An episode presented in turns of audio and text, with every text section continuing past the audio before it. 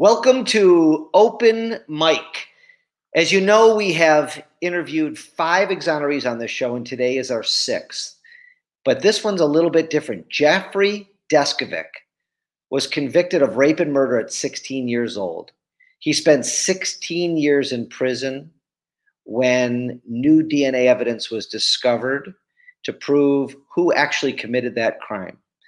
Barry Scheck and the Innocence Project in New York helped him get out of prison. And since getting out of prison over 16 years ago, he has gone to law school. He has set up a foundation. He has helped free nine other people for various reasons. This interview is amazing. Uh, Jeffrey Deskovic uh, blew my mind. Um, he's got a documentary about him. He's got lots of stuff that you can get into, which will all be listed here.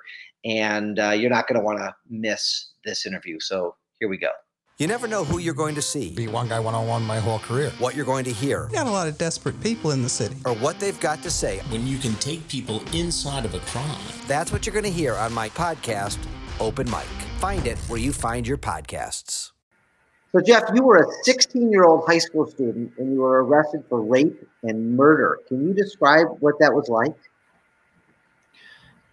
Yeah, I would say it was it was uh it was surreal. I couldn't, you know, I never the idea of being of being arrested for something that you didn't do was a foreign concept to me. You know, as a 16 year old. Well, what kind of kid were you? Describe what kind of kid were you at 16?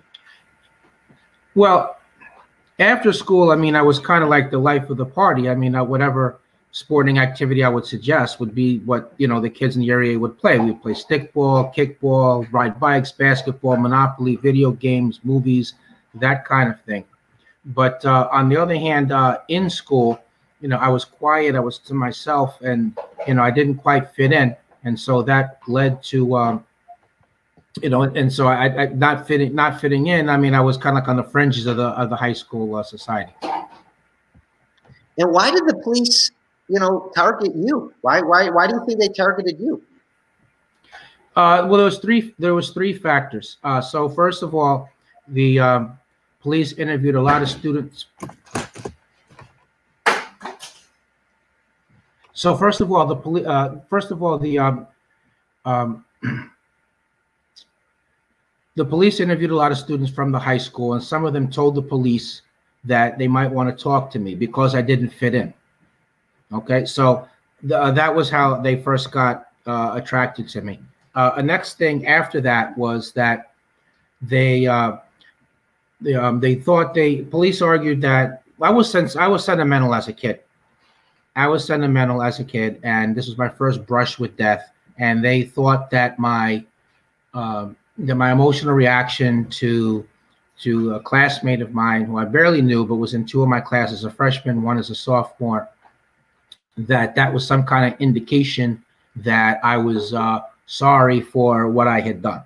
And then a third thing was they got a psychological profile from the NYPD, which purported to which purported to have the psychological characteristics of what the actual perpetrator would be like.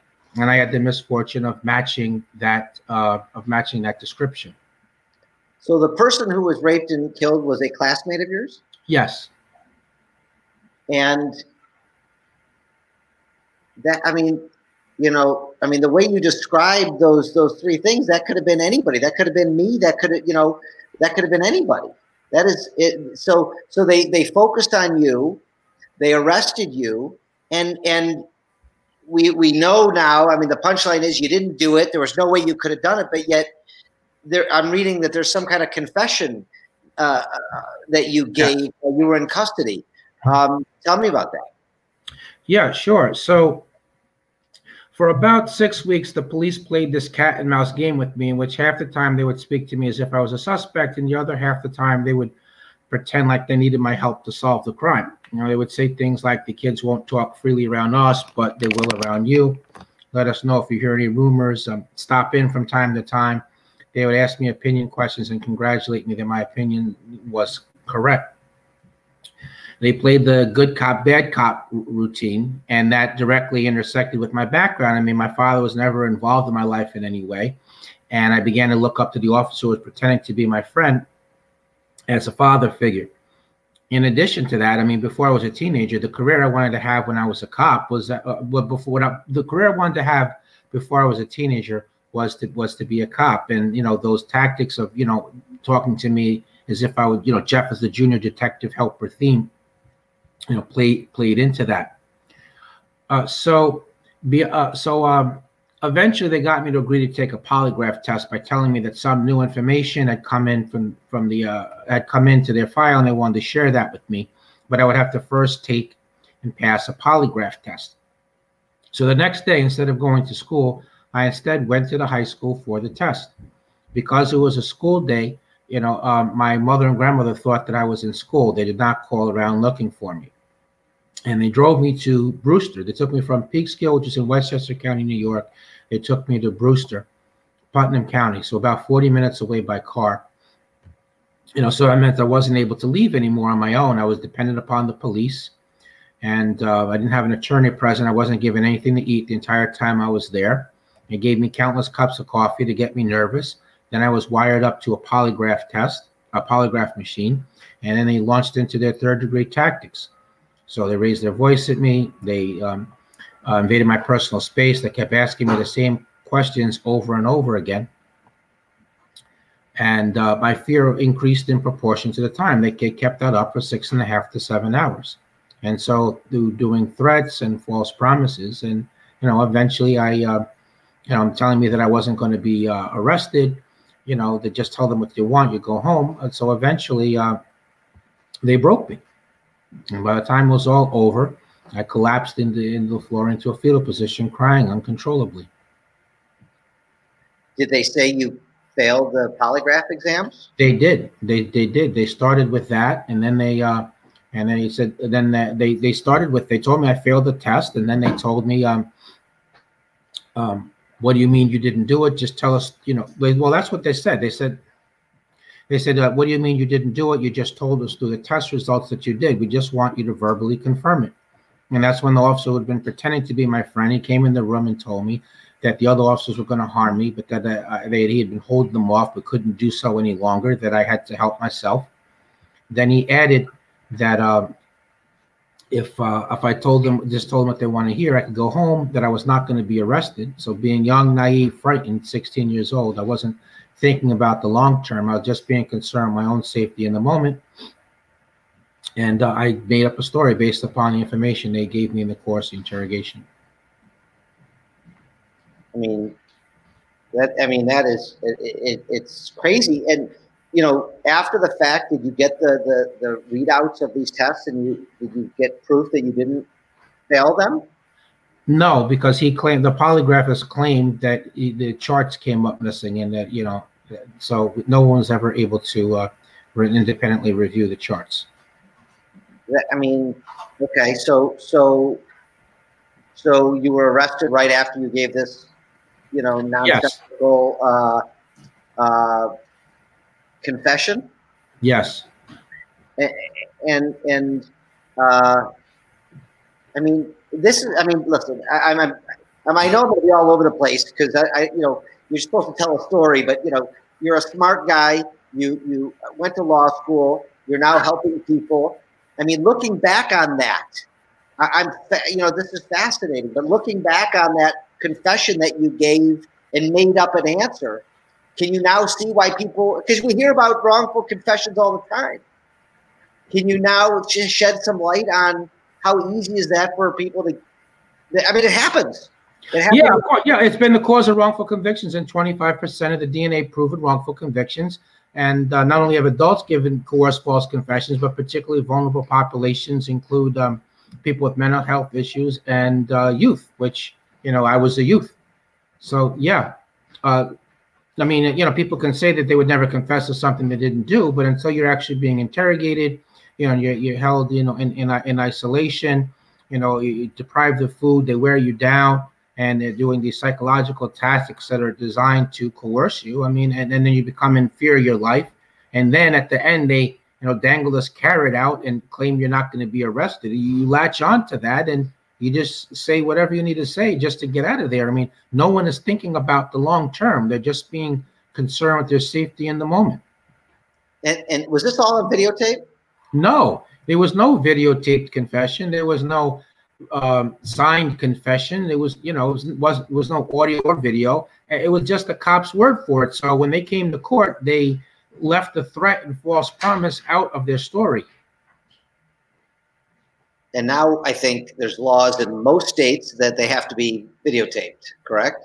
Yes, yeah, some of the states, some of the, yeah, some of the states. I'm not, I'm not sure what the quantity, the quantity is, if it's most or uh, just some. So I, I just leave it at some as far as what I'll say. So for for sake of time, I mean, you you you had a public defender. Yes. You were tried by a jury. Yes. And convicted. Yes. And how bad was your public defender? No, he was terrible. I mean, to be real quick about it, uh, you know, he um, rarely met with me. When uh, when he would meet with me, I try to explain to him that uh, you know what happened. I was innocent and what happened in interrogation room. He was always shutting me up. One time, he told me he didn't care if I was guilty or innocent. He never explained to the jury the significance of the DNA not matching me. He never used that to argue that it proved that the confession was coerced and false. He never cross examined the medical examiner who was committing fraud, who suddenly remembered he forgot to document findings that he had made six months after he supposedly made them. So he never cross examined him. Uh, he should he, ne- he never should have represented me in the first place because of a conflict of interest in that the prosecution was claiming that another youth in the school uh, had a consensual sexual encounter with the victim, and that was the way they were answering the DNA not matching me. And but the lawyer, but um, he never set the proper evidentiary foundation for that. So the prosecutor never got a DNA sample from him. He never even called him as a witness. He just made the unsupported argument to the jury.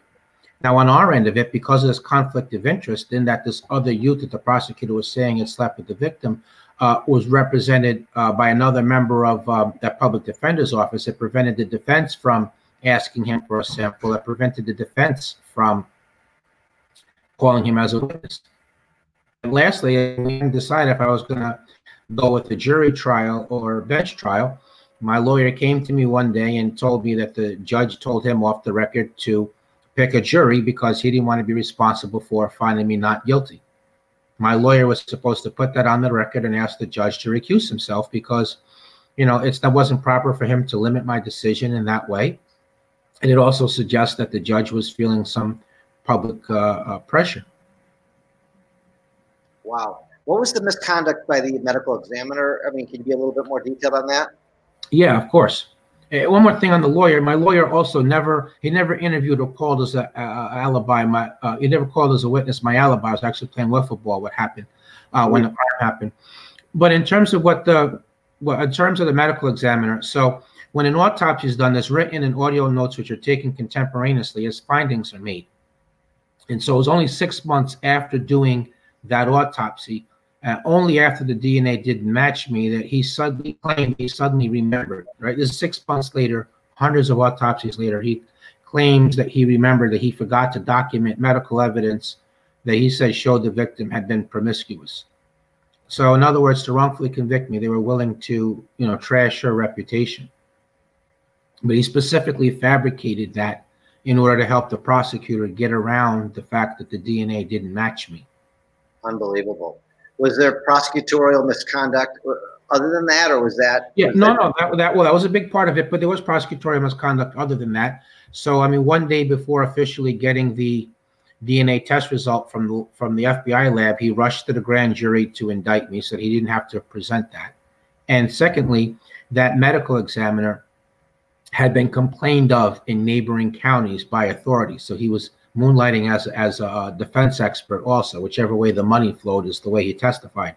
The prosecutor was you know was supposed to turn those complaints over to the defense, and we could have used that to you know try to discredit the medical examiner. So that was another uh, that was another aspect uh, of it. And you had a pretty famous prosecutor. Uh, well, the I think what you're getting at, you're referring to J- uh, Jeanine Pirro. So uh, the Carl Vergari was the DA at the time I was arrested. The trial prosecutor was George Bolen, but Pirro comes into the picture because he took office prior to my first appeal uh, being decided. So she was the one. She kept the ball rolling against me. It was her office that was arguing that. Uh, I remember uh, they argued that a, a, a negative DNA test result was no insulation to a guilty verdict, right? They argued they argued uh, they argued that one, uh, and then um, you know they stopped me from getting DNA testing several times. Uh, then when the court clerk uh, gave my lawyer the wrong information pertaining to the filing procedure in the um, habeas corpus uh, proceeding, it was uh, her office that argued that the court should simply rule that I was late without getting to my issues, which resulted in my being time barred. And then that decision was upheld in the next three courts, all, all at the urging of uh, Jeanine Pirro. Unbelievable. Unbelievable to hide the truth. Uh, it, it, it's it's so maddening. So you're how long was the jury trial? How many days was it? Uh, I think it was about uh, I think it was about a week and a week and a half. I would estimate. And you're incarcerated the whole time. No, I, I was I had gotten bailed out. I, oh, I got bailed out. Yes. Okay, that's surprising. Um, yeah, well, well, the, well, my my, uh, my my mother had a boyfriend that was a business person, so he was willing to uh, he was willing to bail me out. Did did you recant your? I mean, did you recant the uh, confession right away? Tell your family and tell your lawyer yeah. that right away. Yeah, I recanted the confession. Yeah, yeah, so to my yeah to my family. But every time I try to explain to the to my public defender that you know that that was you know that, was it was a that was a false confession, and, and he, he, never wanted to hear from me on that. He he he always shut me up, and I wanted to testify at the trial and explain to the jury, you know, why I confessed, but he wouldn't he wouldn't allow me to. So the cops testified that you gave a confession and, and you didn't get on the stand and say the circumstances around the confession. Correct. Yes. And the other thing is that the cops left the threat and false promise out of their story. So in that type of scenario, the only way those facts would have made their way on the record would be if he had put me on the stand. So you're tried as an adult. You're yes. convicted as uh, 16 years old. You're convicted. You're sentenced to 17 to 25 years. Well, I was so I had been arrested when I was 16. I turned 17 before the trial started, and I got convicted, and I was given a 15 to life sentence, out of which I wound up serving 16 years because I lost seven appeals, and then I went to the parole board and I got turned down for parole, and which resulted in my doing an additional year prior to being exonerated. So you're 17 years old. You go to prison. I see that you were in solitary confinement for the first 28 days. Well, my last 28 days, yeah, I spent. Well, not last. I did 28 days in solitary confinement uh, uh after in 1997. So that would have been like six years in. I, I did 28 days in solitary. Yeah. I mean, how horrible was that? Was that the worst of it? Yeah, that was uh, that was pretty bad because um, you know, I'm in prison wrongfully. I've already been in in prison like about six or seven years, and uh, I'm in solitary because I, you know, I de- defended myself against people that were coming to stab me because, as far as they were concerned, uh, you know, I was a rapist. And then while in solitary confinement, you know, for that, I got the news that the you know, I've lost in federal court because the court clerk gave my lawyer the wrong information on the filing procedure, and the court simply ruled that I was late. So that that was, I think, that was the lowest moment ever in the whole experience. I mean, being in prison at 17 years old. I mean, how was that being? You know, you're so you're going in. You're saying that people knew in the prison. I, I saw in one of your in the documentary, the Amazon Prime, that they were passing around leaflets so that the prison population would know that you were this terrible, you know, sex offender. I mean, yeah. that had to have been the scariest thing in the whole world. It really was. It was. I mean, the the you know, just about the whole prison was hostile, and the ones who weren't didn't want to have anything to do with me anyway. Just just for the politics of it. That was very. It was very scary. I mean, you know, just prison in general is scary. I mean, it was you know, stabbings and cuttings every day, and uh, lots of other violence, and there was um, a lot of gang activity as well. How did you get Barry Scheck's and the Innocence Project's attention to take a look at your case? So uh, I had an invest. There was an investigator who, um, who the investigator who suggested that I write to them looking for assistance. She lobbied them from outside of their organization and uh, and she got several other respected legal entities uh, to lobby them also. Uh, and then I also got lucky that one of the intake workers, um, uh, you know, when they initially said no, the uh, intake worker presented, represented my case several times, coming up with different angles as to how the DNA could be used to constitute something new. And so that was how I got uh, their attention and got them to take the case. So tell me about the DNA. Um, it's a little confusing. So, um, you know, I know that you you said that your DNA was not on the scene. Right. Um, but what what was is that? What was the new evidence? All right. So the uh, the new evidence. All right. So the DNA wasn't on the it my wasn't my DNA on the scene, uh, but back then it was just the RFLP technology. So they were just comparing DNA uh, at a crime scene to a particular defendant. The technology advanced. Uh, so in 1997, 98, the DNA database was created, which uh, in which uh, enabled um, the was to take the crime scene evidence and put it in the database, and it matched the actual person. So I went from being able to say it's not me to it's not me, but it's him. Got it. So at trial, they knew it wasn't your DNA, Correct. but they argued around that, as you mentioned. Yes. But in what year? So so many years later, they were able to find. Um, um, I don't see the guy's name here. What was his Stephen name? Cunningham. and, and, and I saw the interview of him. So it, it pointed to Stephen Cunningham. He had killed and raped another person, um, and he eventually admitted to the crime that you were convicted of. Right. Yeah, exactly. I mean, yeah, he raped and killed a victim in my case. Then he left free as I was doing time for his crime. He killed a second victim three and a half years later. And when the DNA eventually matched him, he then confessed that he was the person who had uh, murdered and raped the victim in my case. The And, uh, my case, what's that? go ahead. I'm sorry. Finish. No, I was just going to say that, you know, all the charges against me were dismissed on actual innocence grounds, and he was arrested and convicted of the crime. And in your do- in the documentary that Amazon Prime did called Conviction, you talk at length about getting that news. Um, and I know it took several hours to kick in, but tell me about just tell my tell our audience about that experience. Yeah, so um so my my cell door opened and you know I stick my head out to see what they wanted and they they tell me uh, you know you have a visit. And I ask them to double check because I'm not expecting a visitor. And uh, they double check and make they confirm I have a visitor. So I'm running down there and I have my little visiting room shirt like everybody keeps like a, their Sunday best shirt for for when you you know make an appearance in the visiting room and I'm wondering like who who came to see me so when I come inside the uh, I go in the visiting room. This woman is waving at me, and you know, and I, I nod at her, but like I don't recognize her, and I think that she's mistaking me from somebody else, or else maybe she remembers me from a different uh, visiting room. So I asked the guard at the desk, you know, where's where's my uh, wh- who came to see me, and she's and she looks at me like I'm crazy and points to the woman's waving at me, and you know, she says, well, don't you know who that is? So I don't want I don't want her to cancel the visit. So I said, yeah, yeah, of course I do. And I just walk over there. And uh, the lady announced herself as my as, uh, you know as my as my attorney.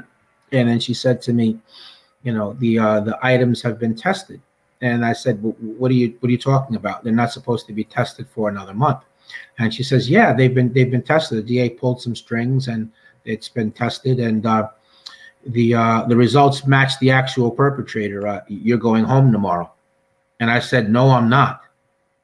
And we went back and forth two or three times and um, and then we i just had this state of mental paralysis where I, like she literally sat there and held my hand for the next three three and a half hours and my mind was spinning and all these different thoughts were coming to my head and i was mentioning to them and one thought had nothing to do with the other.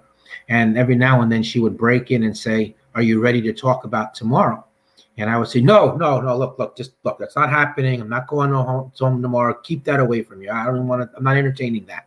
Okay?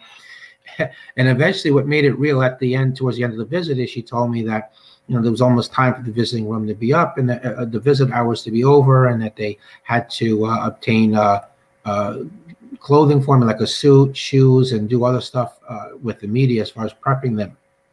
And that's really what uh, that's what really made it real of course a few minutes after that a different fear popped in my mind which was well something's going to happen between today and tomorrow and the da is going to change her mind and I'm not going to go home at all. I'm just going to just like stay in here.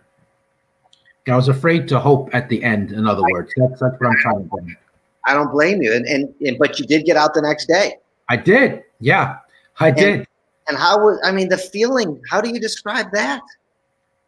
I would say it was surreal. In fact, my first words at the press conference were, um, "Is is this really happening?" And in your family, how was your family for the 16 years? You mentioned that you didn't see your brother for the last 10 years or some Yes, crazy amount. That's right. Yeah, in the last ten years, yes, I didn't see him. Right. you know, you know, they probably, you know, they don't know if you're innocent or guilty. You get out, somebody confessed. I mean, did the did they coalesce around you? Did they did they re-engage with you after all this?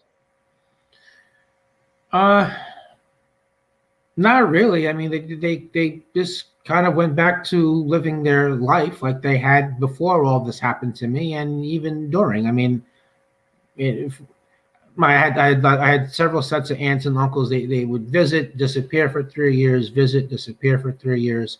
You know, you mentioned my brother. My my mother was the only consistent visitor, but in the last six years, I was lucky if I saw her once every six months. So, in many ways, uh, and in many ways, I essentially did the time by myself. You know, and uh, you know, so no, they did not coalesce afterwards. It was just the same type of uh, thing as as before. you know, which I find really sad and surprising. And what I found really sad in your in your documentary, you mentioned that you were putting ads in the local Sacramento paper looking for pen pals because you were so lonely and so bored. I I mean, that is just sad, and I I I uh, I was moved by that. Hmm. Yeah, it, it. No, I definitely is very. It definitely was very. It definitely was very sad. But I want to say that you know, in a cosmic kaleidoscopic type of way, uh, my pen pal arrived just in time because I mean, I, I he showed up like in my he responded to the ad and in, in the paper. We corresponded for about a year, and I, I was pretty much at the end of my rope. I mean, I was like, I was openly asking him, "Look, do you think I should just quit? Just stop fighting?" you know should i just kill myself and just be done with all this i'm never going to get out of here you know and uh you know he gave me the moral support that uh that i needed and you know we you know and then we chit chatted about some you know sports and other stuff so it was kind of a, a distraction but uh and I, I wrote him like two or three times a week. I mean i was at the end of my rope and you know i fear that you know maybe i may have tried to do something foolish had he not had he not arrived but it does go to the matter of you know am i being lonely? Am i essentially doing the time by myself? I mean otherwise i wouldn't need to resort to you know placing an ad for a pen pal i'd have regular contact from family members or uh, or friends but you know that wasn't what my reality was I mean, it sure sounded like your family basically abandoned you. uh, i feel like in a lot of ways that that's true and then you get out and you know you you you were you filed some lawsuits um, you were compensated very well several Yes. million dollars um, uh, in verdicts and settlements uh, for the wrongful conviction um, and and then you decided to go to law school Yes, yeah, yeah. So I took so it took about five years to be compensated. It was extremely difficult living uh, up until that point. I mean, I lacked stability of housing. I bounced around from place to place. I nearly went to, you know, homeless shelter. I was always passed over for gainful employment. Um, I had to deal with the psychological after effects of my experience. There was the stigma. You know, um, you've been in prison wrongfully, yes, but you've been incarcerated for 16 years. How much that rubbed off on you? Culture, technology was all different. It was uh, difficult building a social situation. But while I was, uh, while that was happening, I was also doing a lot of advocacy work. I was speaking, I was writing for a weekly paper, I was doing media interviews and meeting with elected officials. I got a scholarship. I finished a bachelor's degree. Um, I got a master's degree. My thesis was written on wrongful conviction cause and reform. And when I was compensated, I decided to start um, Jeffrey Deskovic Foundation for Justice.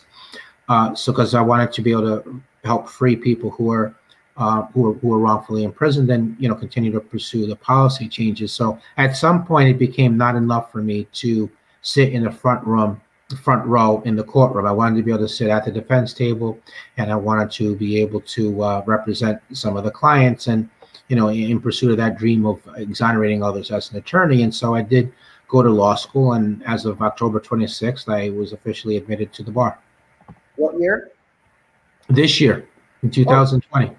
congratulations Thank you. what a great cherry on top of this ice cream cone. I mean, I I love that you did that and and and you went to law school. How did you find law school? Uh, yeah, you know, it was a mixed bag. I mean, I I, I think overall I enjoyed it. Um, you know, look, I, I love the com. I like I love the camaraderie. I love the fact that I I'm someone who believes in chasing dreams, and you know, to to be an attorney was chasing for the purpose I mentioned. That was a dream, and I did want to be an attorney when I was a, a kid as well. So, multiple ways, pursuing the dream. Uh, on the other hand, though, I mean, law school was very difficult. Uh, you know, uh, everything rides on one test, the final. I was always pulling my hair out. I was always afraid I was going to fail everything. I essentially worked a job full time. I didn't slow the advocacy work down of speaking or doing media meeting with electeds or even traveling to other states in connection with advocacy. But I, the level of opportunities increased, and so I don't like leaving opportunities not pursued. So I was often learning four to five classes worth of material in six to seven weeks. So that was kind of a high pressure situation. Um, at the same time, though. Uh, like I kind of left my imprint on the school. I mean, I or I coordinated and organized and spoke at quite a bit of wrongful conviction events on on uh, on on campus. And uh, sometimes I would come into class and I'd sit down. The professor takes attendance and he starts um, teaching about one thing or another, and then he's going to he stops and calls me up and you know he wants me to speak about you know false confessions, and I got to sit back down again. He's going to go over case law in a different area. Uh, when the prisoners' rights class was. Um, was a lot of fun because the professor would cover the, you know, would explain things about the prison, go over case law, and then he would call on, well, is this the way it really is in real life? Uh, so uh, I, I, kind of, um, you know, I, I, so I kind of enjoyed that and a similar experience in terms of, uh, it was called criminal procedure investigation, like in, in New York. So different rules of evidence pertaining to identification and and, um, and interrogation. So in a lot of ways, I had a blast with it, you know, except that it was such a highly pressurized thing, and I really hated being chained to a classroom. And you know, whereas I mean, the real the real action was in the field doing advocacy work. So you started this amazing foundation, uh, the Jeffrey Deskovic Justice Foundation. The Jeffrey Deskovic Foundation for Justice. Thank you. Mm-hmm. And we'll have all the links uh, under your bio so people can find out more. I've gone to your website, great website, very informative. You have helped free nine people for various for for various reasons, couple exonerees and other things, which is amazing. You know, Jeffrey, when I'm I'm I'm I'm watching this, you have millions of dollars. You were treated completely unfair, and you know, you're not bitter. You're not flying off to an island and building a mansion. You're helping others who are in the same position. And I can't tell you how shocking and surprising and um, exciting it, it is watching your story.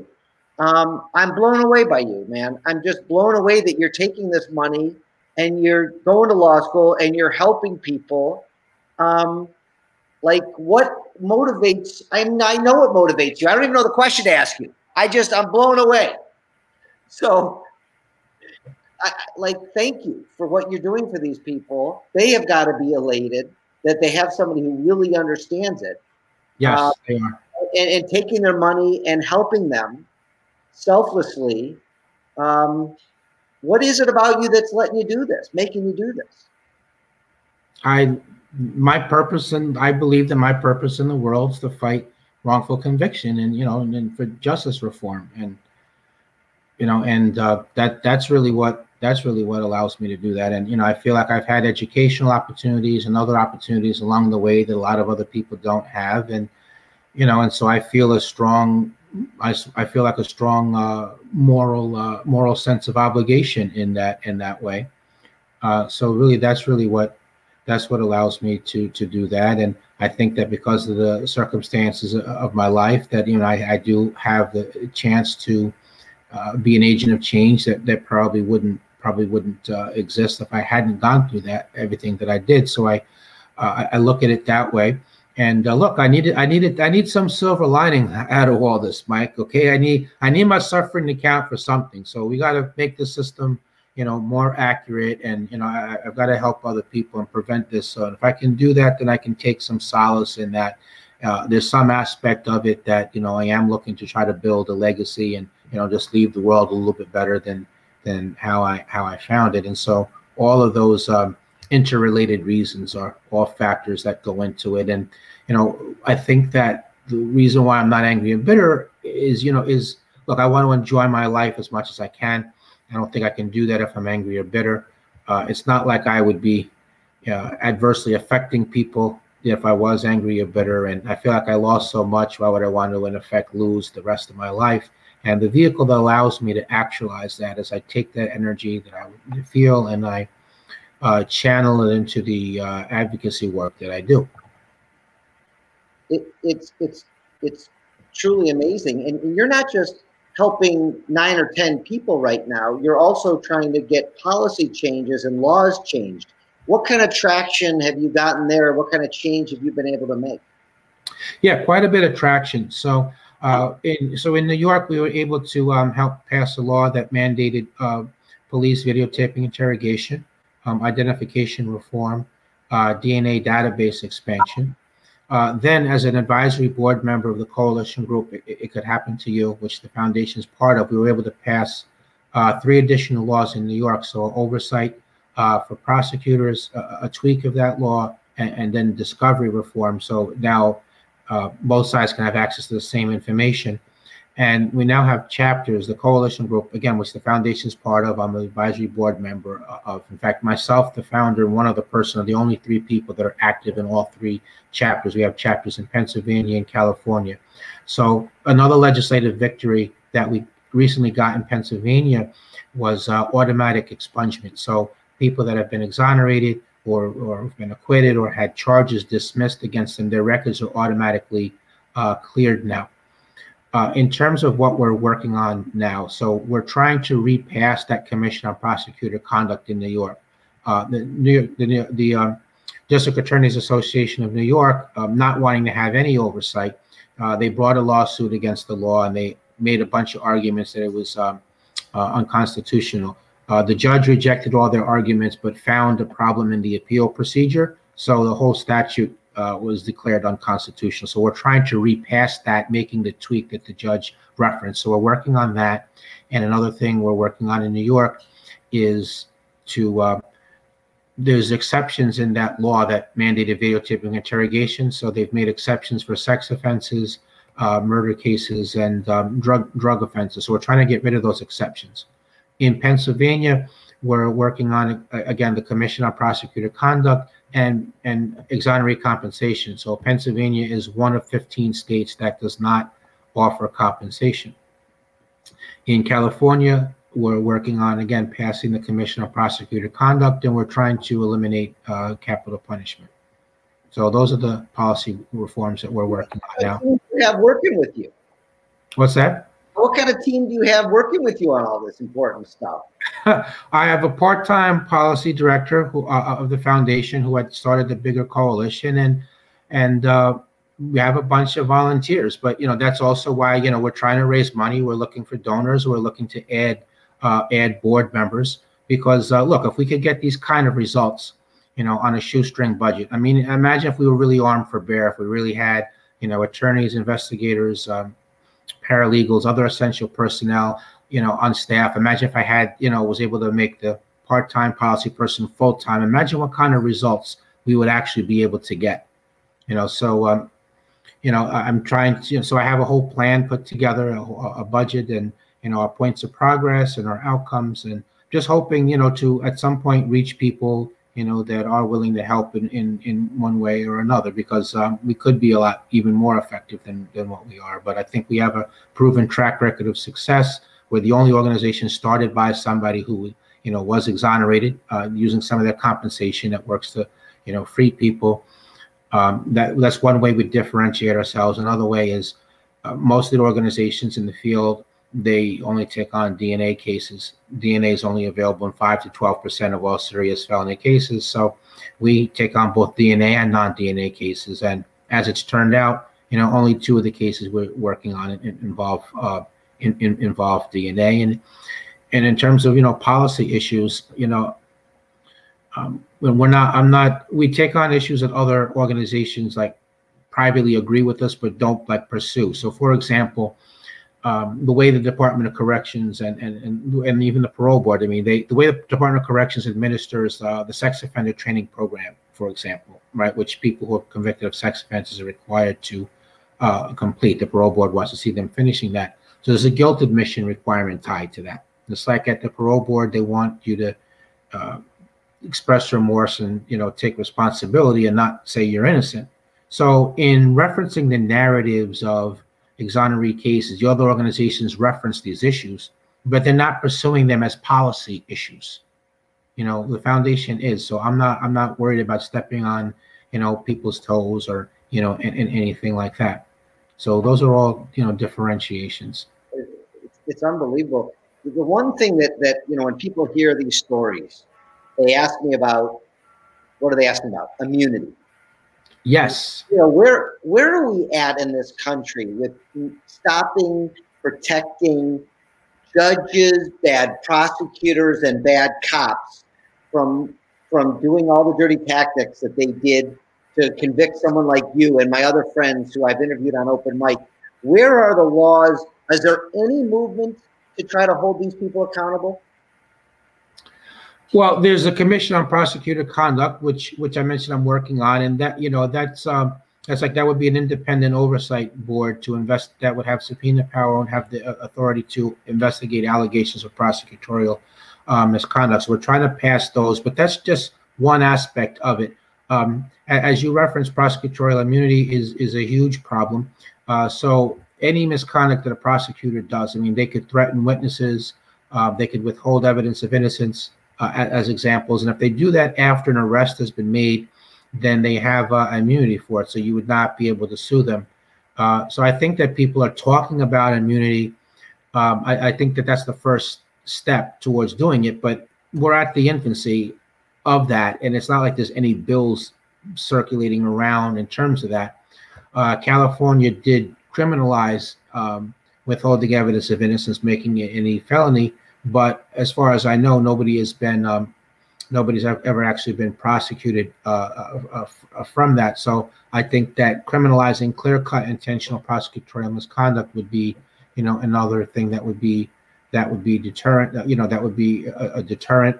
You know, judges often get away with making rulings that are, you know, against against case law. And as you alluded to, you know, the whole um, the whole uh, um, now now the first word of it uh, there's an immunity that cops have. I mean not in terms of wrongful conviction uh, um, i'm trying to remember the first word in front of the word immunity but basically it means that it doesn't matter how egregious a uh, constitutional right a violation was if nobody's ever been held i think uh, no one's ever been uh, held accountable for it before in a similar circumstance then the cops are able to get away with it and the judicial reasoning on that as well they haven't been the defendants haven't been uh, you know duly informed that you know that they could be held accountable for that. But in doing that, what happened? The end, the net result is that the law is frozen in time.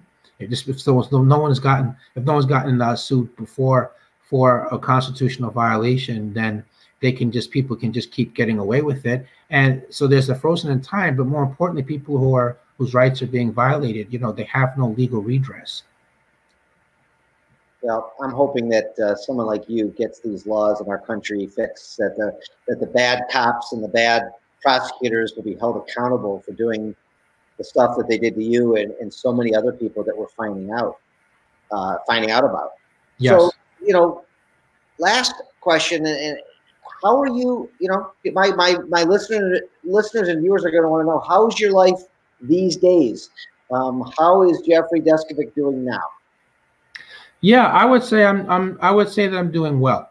You know, uh, I've you know I did uh, I feel like I'm in a much better place. Uh, you know, psychologically, mentally. I the more time goes by, the more grounded to the world I am. The more I learn technology, the more tied into the world.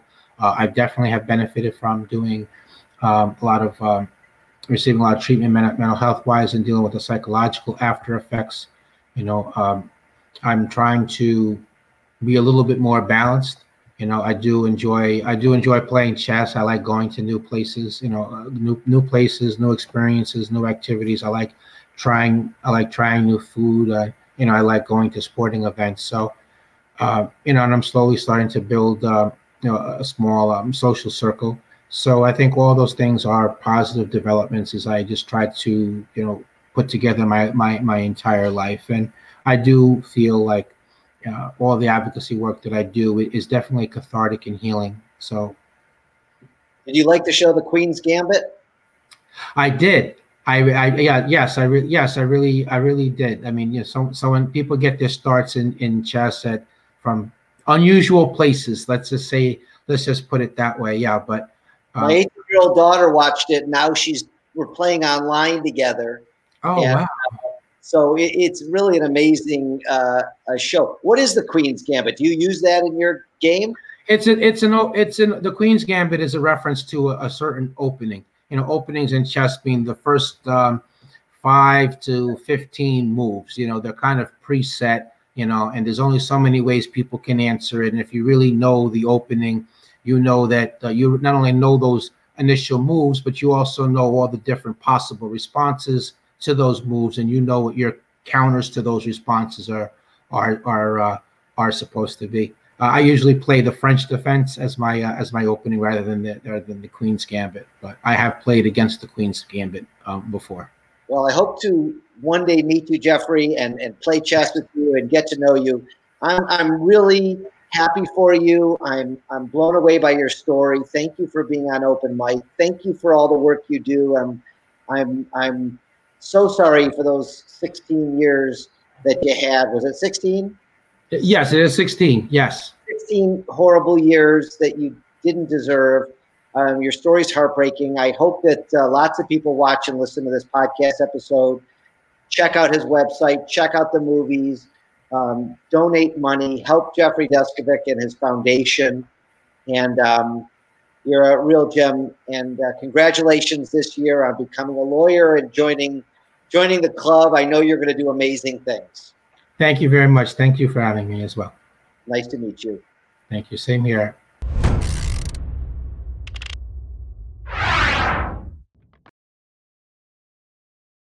Thank you for watching this episode of Open Mic with Jeffrey Deskovic.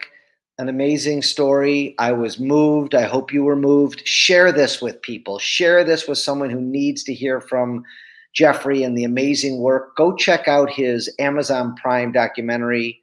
It gave me chills. It made me really sad. Check out his website. Donate some money if you can. Subscribe to the Open Mic podcast. Comment below on things that you'd like to hear about and have us do in the future. And, you know, we have to talk about these people who are being wrongfully convicted, spending 16 years, starting at 17 years old. This story blew my mind anyway, thanks for being here. Thanks for watching. Thanks for supporting Open Mic.